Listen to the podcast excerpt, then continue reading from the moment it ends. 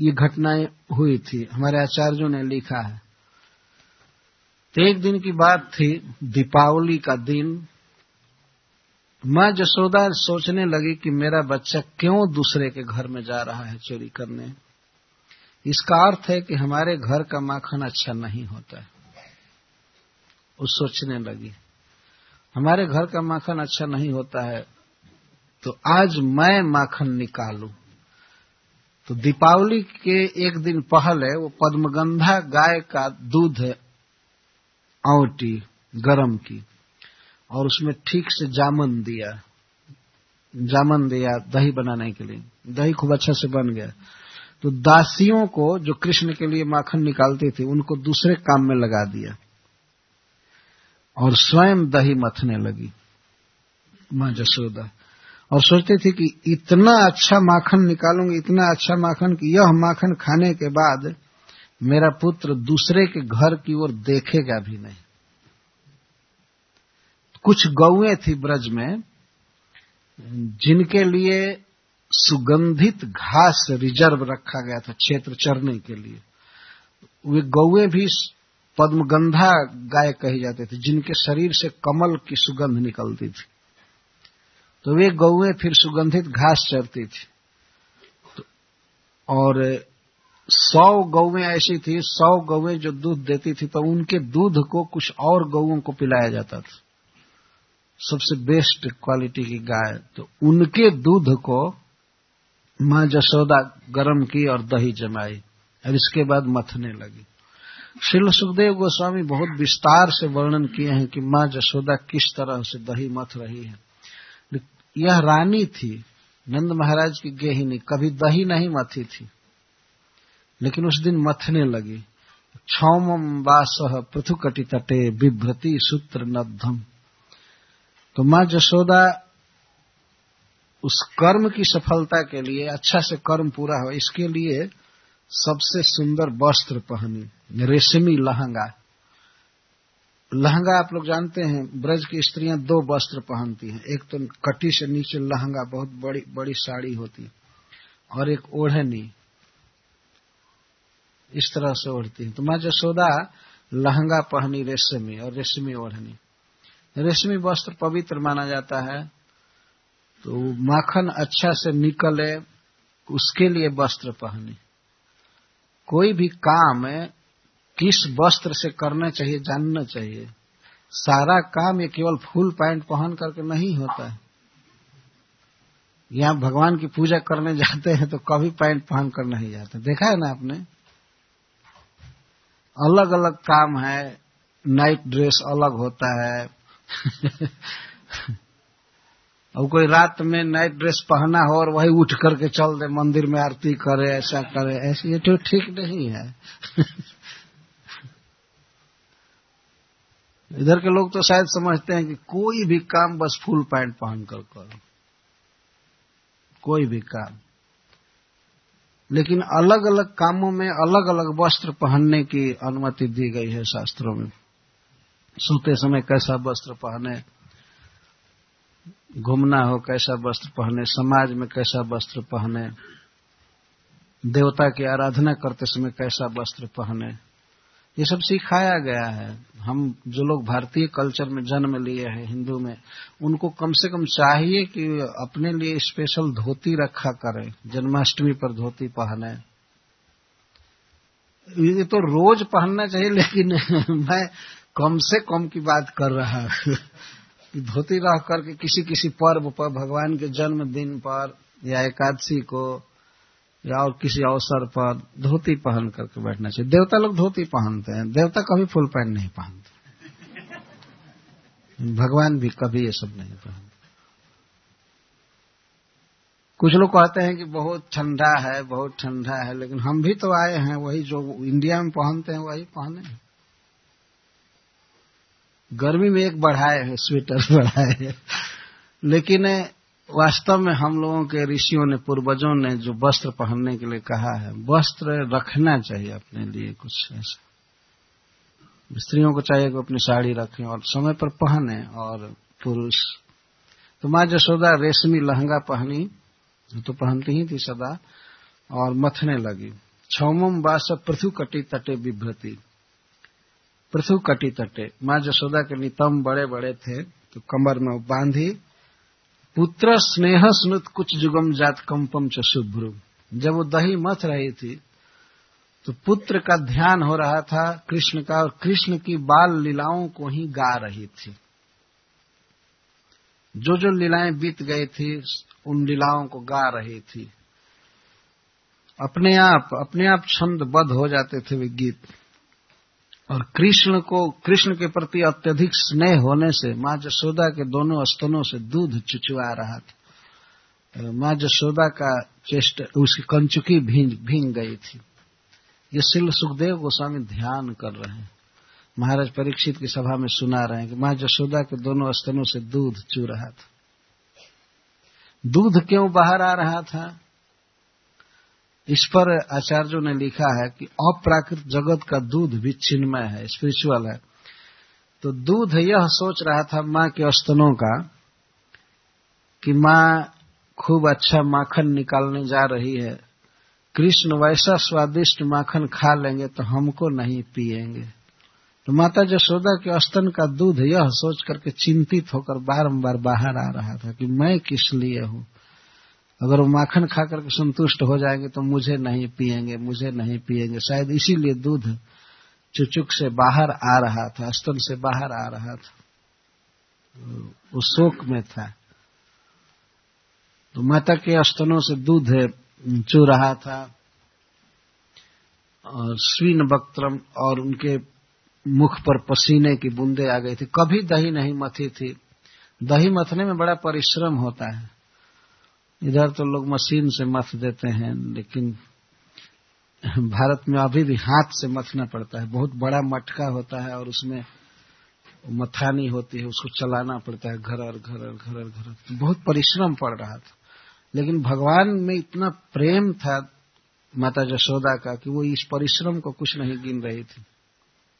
हाथ की चूड़ियाँ झनझन झनझन बोल रही थी उसे। और कमर में जो करधनी बांधी थी, उसकी आवाज़ थी। सुखदेव गोस्वामी इस तरह का वर्णन करते हैं। रज्वा कर्ष श्रम चलत भूज कंकड़ऊ कुंडले च कानों के कुंडल हिल रहे थे, ऐसे ऐसे मथ रही थी। कुंडल हिल रहे थे, चूड़ियाँ हिल रही थी सोने की। और करधनी में जो किंकड़ियाँ लगी थी, वे बोल रही थी।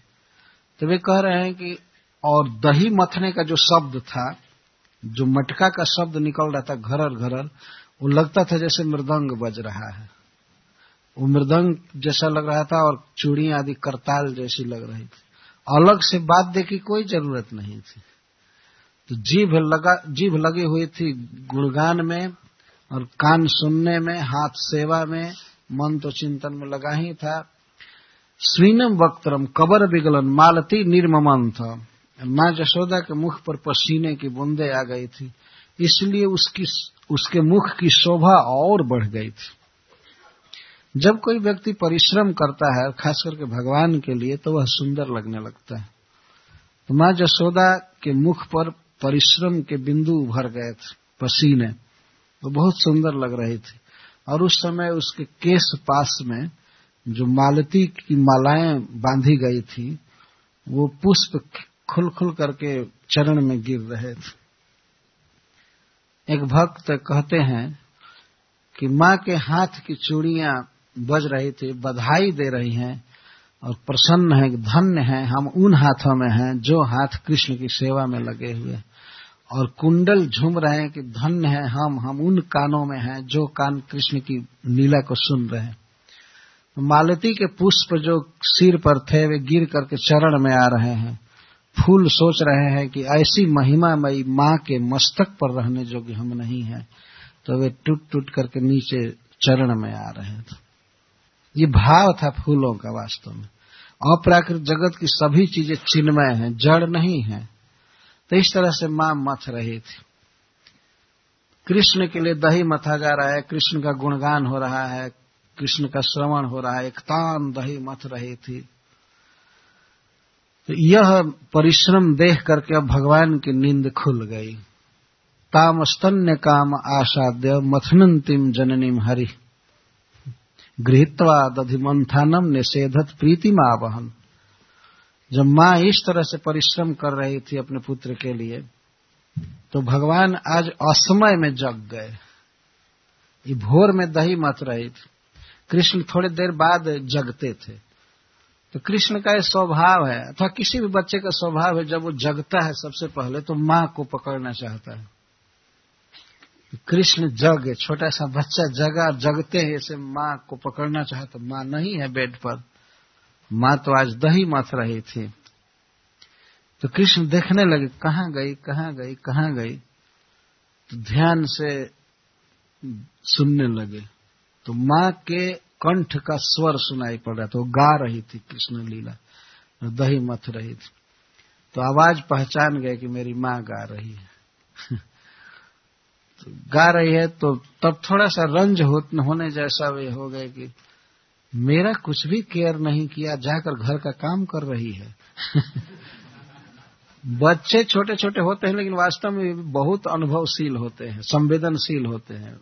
वे चाहते हैं कि माँ सब काम छोड़कर उनको बस चुमती रहे खिलाती रहे पिलाती रहे। ये बच्चे भी अपेक्षा करते हैं। वो तो भगवान ही है उनके लिए क्या कहना वो सोचे कि रोज जब ही मैं जगता था त्यों ही मैं भोजन करता था माँ का स्तन पीता था आज कहाँ चली गई कौन सा ज़रूरी काम आ गया? तो वो ये, ये करते हुए आँख मलते हुए और चले माता के तरफ़। जैसे बच्चे कभी कभी नकली रोते हैं। सही में रुलाई नहीं आती है लेकिन उनकी आदत होती है। ये ये करते रहते हैं। तो भगवान इस तरह से कर रहे थे। गए, निकट में आए, देखे ध्यान से।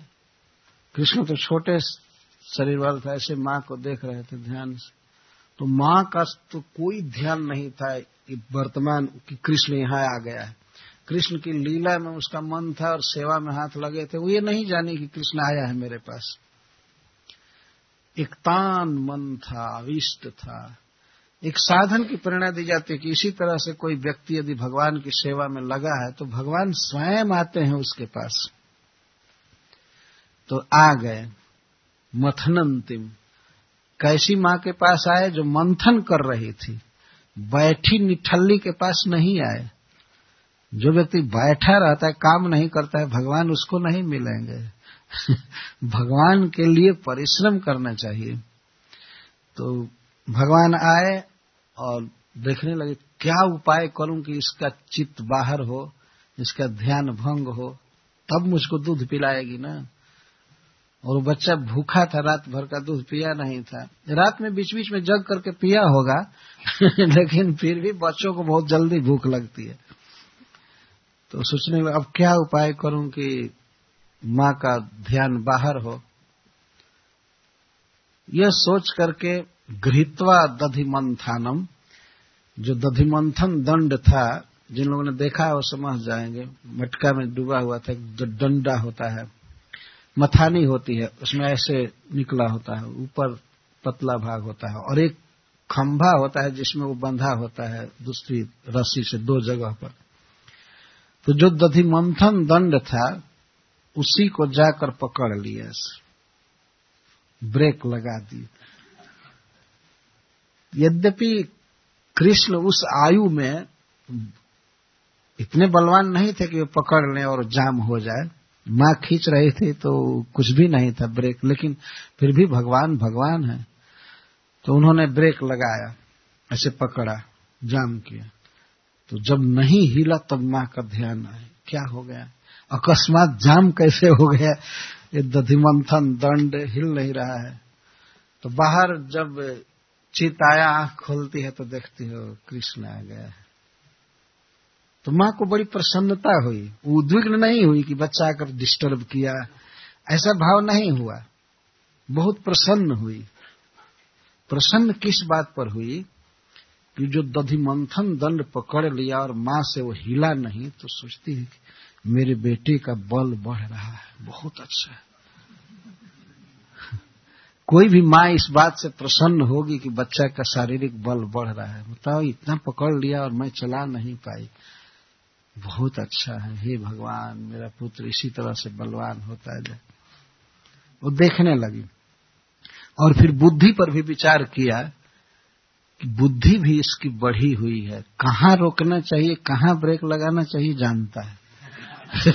तो, तो अपने पुत्र के बुद्धि और बल के उत्कर्ष को देखकर माँ प्रसन्न हो गई। लेकिन आगे देखने लगी, अब क्या करता है? तो उठा नहीं रही थी। उसने रोक रोक दिया, ऐसे रुकी रही।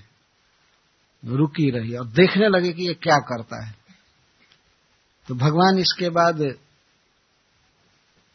माँ का हाथ पकड़े, ऐसे दोनों हाथों से, माँ का एक हाथ ऐसे पकड़े। हाथ पकड़े और एक पैर मटका के मुख पर दिए।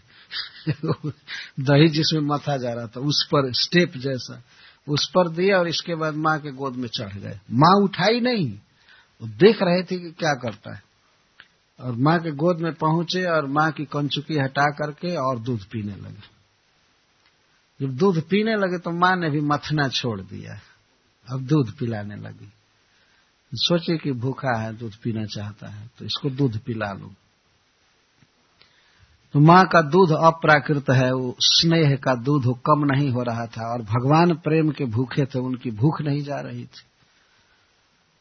अब माँ के दूध में और कृष्ण में कंपटीशन हो गया है। वो दूध कम होता ही नहीं है। माँ जशोदा का जो दूध है, वो अनंत काल तक रहेगा। इस जगत में तो माता का दूध थोड़े काल तक रहता है। बच्चा जो ही भात रोटी खाने लगता है तो ही दूध खत्म हो जाता है। लेकिन अपराकृत जगत में माँ जशोदा सदा माँ है और कृष्ण सदा उसके बच्चे हैं। वो दूध खत्म नहीं होगा और भगवान प्रेम के भूखे हैं। वो प्रेम राज्य का दूध है। खत्म हो नहीं रहा था और भगवान की भूख भी नहीं जा रही थी। वो पिलाने लगी और बीच बीच में कृष्ण के मुख को देखती थी। बच्चा बहुत प्रसन्न था, अपनी सफलता पर। कि इस तरह से मैंने रोक दिया और पीने लगा तो अपनी सफलता पर, अपनी विजय पर कृष्ण बहुत प्रसन्न थे कि मैं पहुँच गया उचित जगह पर और मेरा जहाँ हक है, मेरा जो भोजन है, मैं पा रहा हूँ। तो बच्चा जब प्रसन्न होता है तो उसकी प्रसन्नता उसके गाल पर, आँख पर व्यक्त होती है। तो माँ जशोदा देख रही थी कि बहुत प्रसन्न है। और वो पिलाने लगी, उसको कोई उद्वेग नहीं हुआ, आनंद आने लगा, ठीक है, पिए पिए। इसी बीच अंगीठी पर जो और पद्मगंधा गाय का दूध उबाला जा रहा था, गर्म किया जा रहा था। तो उसने सोचा, उस दूध ने सोचा कि यदि भगवान माँ के स्तनों का दूध पी करके तृप्त हो जाएँगे तो मेरा क्या होगा? मैं आग में जल जल कर तपस्या कर रहा हूँ तो मैं तो बेकार रह जाऊँगा। इतना दूध पी लेंगे ज़्यादा तो फिर हमको नहीं पिएँगे तो हम क्यों मर रहे हैं इस तरह से तपस्या करके? तो उसने सोचा कि माँ के सामने आत्महत्या करनी चाहिए। तो माँ ऐसे दूध पिला रही थी इधर उधर देख रही थी, तब तक दूध में उफान आया। वास्तव में दूध चिन्मय है, जीवित तत्व है, जड़ नहीं वृंदावन का दूध। तो वो सोचा कि मैं आग में गिर करके आत्महत्या कर लूँ। या हमको देख करके माँ को दया आएगी, हमको बचाएगी। तो दूध में उफान आया। दूध में जब ही उफान आया और माँ जसोदा ने देखा तो उसका ध्यान इस ओर गया ही नहीं कि बेटा दूध पी रहा है, तृप्त हुआ या नहीं हुआ। उस कृष्ण को तत्काल ज़मीन पर रह करके और दौड़ी दूध को उतारने के लिए। अब तक तो बेटा में और माँ में बहुत प्रेम का संबंध